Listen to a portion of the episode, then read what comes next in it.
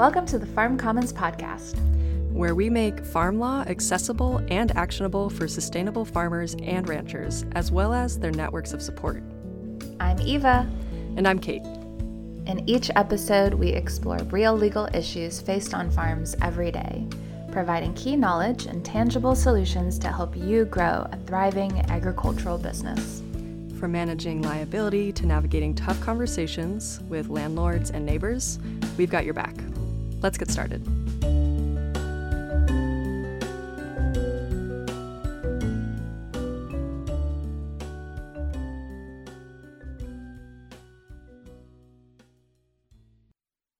Hi, everyone. We're back with another Farm Commons podcast, and we've got a very interesting topic that we'll be covering today.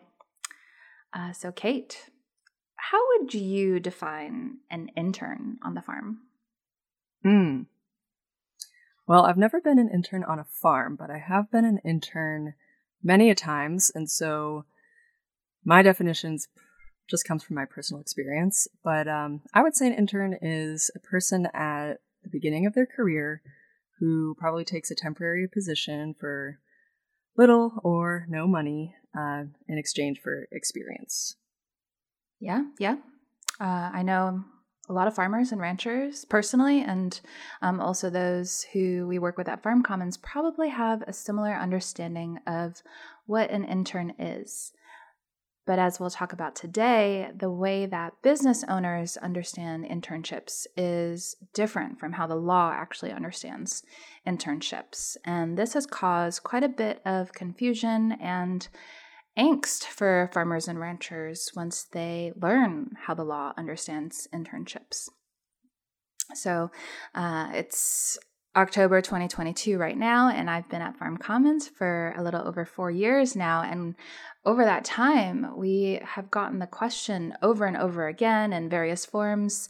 Um, but what the question boils down to is can I have interns? And do I need to pay my interns? uh, can I call my interns interns even if I pay them? Uh, so, lots of curiosity around interns on the farm.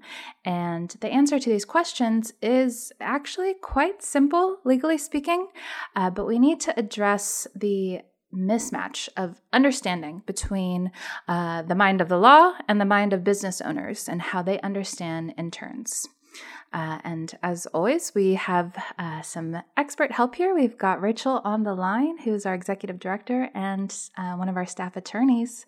And Rachel's going to help us parse through this. So, hey, Rachel. Hey, folks. Good to talk about this uh, this subject. It is such an important one, and um, and one people are often very interested in sometimes we're interested in it because we you know we have an intellectual curiosity about interns. Sometimes we have an interest because we are one or were one or we're thinking about offering one. So um so a variety of different angles on this. The thing is though if we go back a decade or more we start to see a lot of legal interest in the subject and we start to find lawsuits we can find lawsuits where hundreds of interns have sued their employers and won millions of dollars in back wages because those internships were not structured correctly. So, you know, it's good reason why business owners are starting to pay closer attention to the issue and wondering where they sit. Uh, the bad news, though, is that the law and business owners uh, still tend to be talking past each other on the issue of internships and um, what's required versus what the reality is for practice. Like you said, though, uh, there is an easy answer, and we can cut right to the chase here at the beginning. All the law really cares about is whether employment laws are being followed. So, uh, the you know, it makes sense, right? All the law cares about is whether the laws are being followed. Yes. But what gets confusing is because the job title that we're using doesn't matter to the law. So, you know, we we start this podcast saying we're going to talk about internships. The law doesn't care that you call it an internship. The law cares what is happening. It is the nature of the work being performed that matters from a legal perspective. I'll play this out for you a little bit differently let's say on one hand, we have an internship that requires the intern to show up on harvest days to contribute to getting the leeks out of the ground, even though, you know, the intern might be pretty slow. maybe then the intern is expected to go back to the pack shed, help wash the leeks, put them, you know, in a box and meet the farm standards for how those things are going to be packed.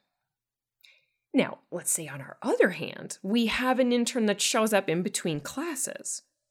Maybe this person follows the farmer around, watching what the farmer is doing, trying to stay out of the way, and uh, maybe being offered an opportunity to harvest a leek or two. But mostly they mess it up because they really don't know how to harvest leeks. And then they go back to the office to interview the farmer for a school essay, for example. Both of these people might be called interns. But we have two completely different legal things going on here. They might both have the title intern, but the the thing we need to focus on is that one of these people is likely to be an employee for whom employment laws must be followed, and the other is not. So, when we refer back to those lawsuits that interns are winning, they're winning those lawsuits because of a central premise of, of employment law. Anyone who does the work of a for profit business is considered an employee by default.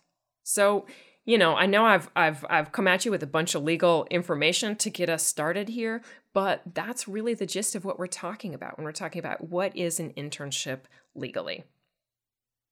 Hmm.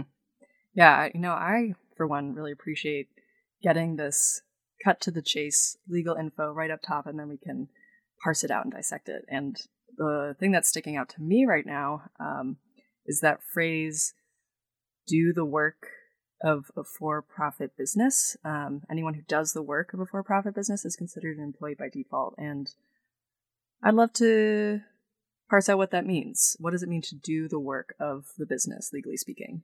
That's a great question. It's it's it's one of those simple phrases behind which there is a lot of of substance and substance that that matters. Uh, the obvious answer would be well, uh, you know, anything that a farm or ranch might do um, to raise animals, grow crops, harvest them, market the product. However, you do that, I mean, that's the work of your business, all the things you do. But that doesn't, that's not very satisfying, right? Okay, thanks for the obvious.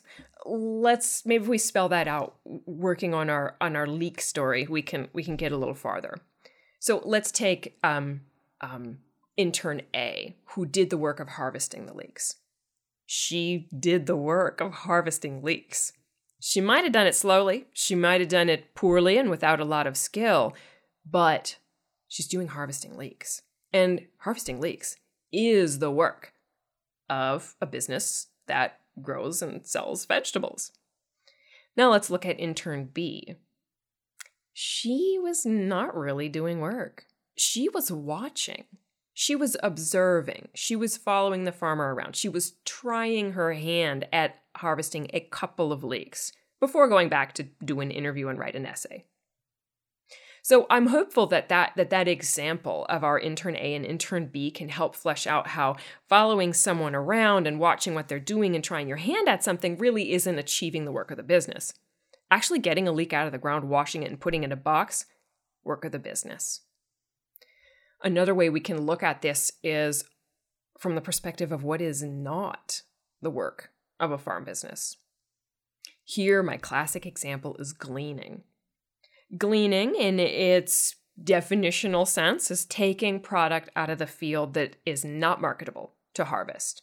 It is collecting product that otherwise would not be harvested and then using that to say, um, you know, give to the food shelf or something like that. If someone is harvesting crops that the farm was never going to pick up in the first place, well, that's not really the work of the farm, right? It's not the work of the farm to go pick up unharvestable or unmarketable crops. So, it's a little bit sophisticated, a little little bit nuanced here, but um, but I think that when you take a rational, common sense approach to what does it take for me to run my business, you're going to figure out pretty quickly what is the work of the farm and what is not. So I can put a little bow on this by saying, by, by bringing us back around to the point that, you know, you can give your workers any job title you want as long as you're following the law's obligations. In most cases, interns are doing the work of the farm, and thus employment laws apply. Mm-hmm. Rachel, you're jogging my memory here. I believe you have a story, a really good one about job titles. Yes, yes, my favorite story about job titles. I do have one. Um, so imagine me, I'm sitting in this workshop um, and I'm talking with uh, with a bunch of producers about sales contracts and and how to move more product through a local distributor. Um, it's a great conversation, and I'm getting done, and I'm I'm talking to the to the gal, and it, we get to that point where we say, "Hey, let's trade let's trade business cards. We need to connect again."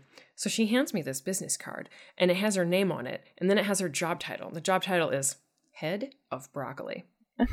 which I thought was hilarious. So, of course, I am laughing and like, this is the best business card ever. And she says, Well, just wait. My colleague is the head of lettuce. So, you know, good stuff. Wow. I uh, have a new goal, and it is to become head of broccoli someday. Um. you too can be a head of broccoli. yeah. So I, I love I love the creativity and humor there. Um, and that distinction that job titles are you know really not something that the law is going to be looking at um, is really interesting and it's making me wonder if there even is um, a legal like recognition or definition of internships is is an intern a concept that exists in the law. Fabulous question. Love that. Eh, you know, if you start Googling the statutes, reading the statutes around employment law, you're going to be hard pressed to find the word intern in there. Um, but that isn't to say that it doesn't exist. It, it does, it just hasn't come about through the statutes or regulations. It's really come about through case law. Case law is when people sue people. It's also evolved through uh, the policies and directives of the Federal Department of Labor and then the state departments of labor. So if you want to find this definition, those are the places that you've got to go. And yes, when you look in those places, you will find a more substantial definition of a legal intern. We call it Fact Sheet 71, comes out of the Federal Department of Labor, and state departments also follow that. And it details seven legal criteria for interns. Fact Sheet 71 has been through a lot of changes through changing presidential administrations, and and um, you know you can you can look it up if you really want those details. But what I'm here to tell you is three of the criteria on that list that are the most problematic for farms. So here's the thing: in order to have an intern that is not also an employee for whom employment laws need to be followed, you got to have three things. Number one, they should be involved in, an, in a formal educational program. So basically, that means enrolled in college or high school or something. Number two, they need to receive significant, broadly applicable educational benefit. So, not just learn how your farm works, but learn how lots of farms work and general theories about how farms work. The third and most killer one, they cannot displace employees. So, you know, rare is the is the farmer that would ever fire real employees and then take on interns. But that's not what this means. This means they can't if that intern was not there, no harm would come. We wouldn't then need to hire employees. They are not a substitute for employees. So, those criteria can be really difficult for a lot of farms to meet. Yeah, for sure. Because Basically, the subtext is it shouldn't matter whether or not the intern shows up for quote unquote work. Um, and so that leads to the logical conclusion that interns have to be useless by law. Uh, that bear with us. That makes sense. You listeners out there might be thinking, like, oh my gosh, what? The interns need to be useful. Why would I have useless people on my farm? That makes no sense.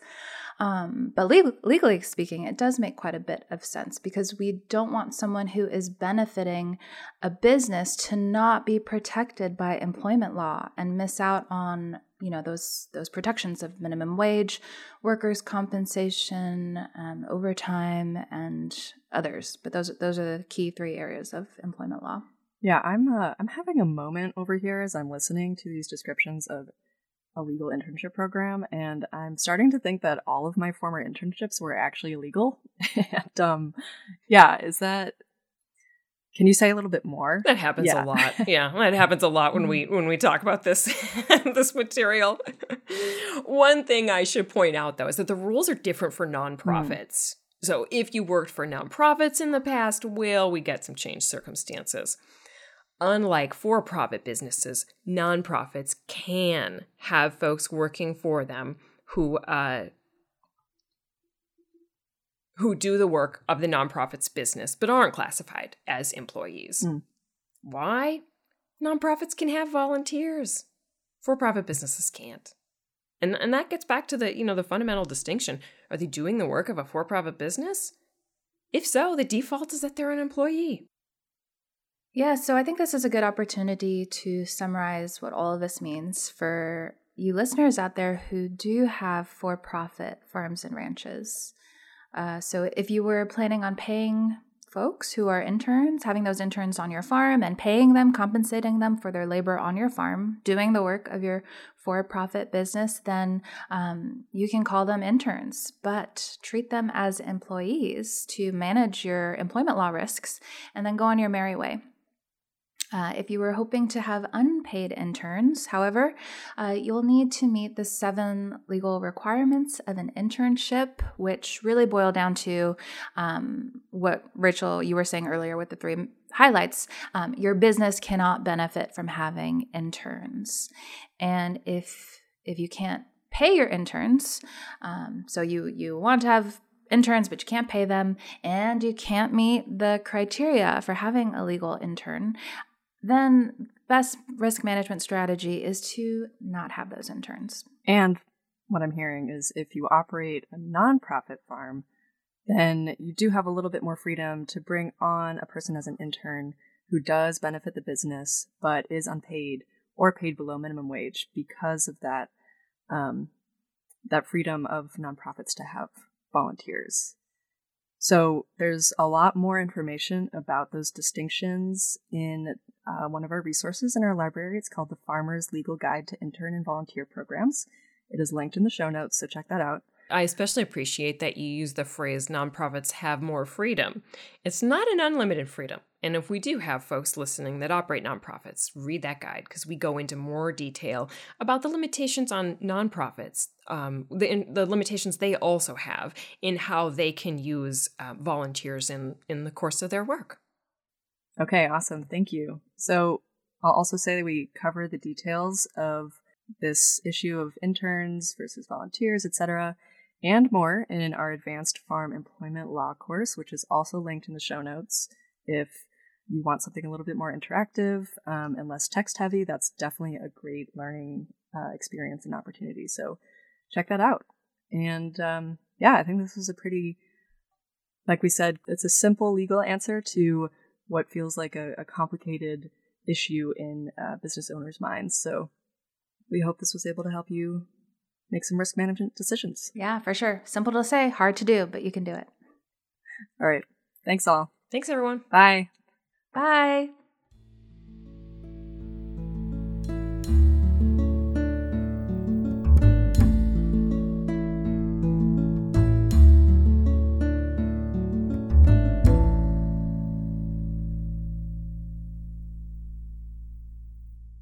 We're so glad you joined us for this episode of the Farm Commons podcast. If you are looking for more resources on your burning farm law questions, visit our website at farmcommons.org for a variety of workshops, guides, checklists, tutorials, and more. You can also email your questions and comments to info at farmcommons.org. Stay tuned for our next episode, and until then, keep growing. This work is supported by the Farm and Ranch Stress Assistance Network, FRSAN, grant number 2021 700 3735372 and project accession number 1027099 from the U.S. Department of Agriculture, National Institute of Food and Agriculture. Any opinions, findings, conclusions, or recommendations expressed in this publication are those of the authors and should not be construed to represent any official USDA or U.S. government determination or policy.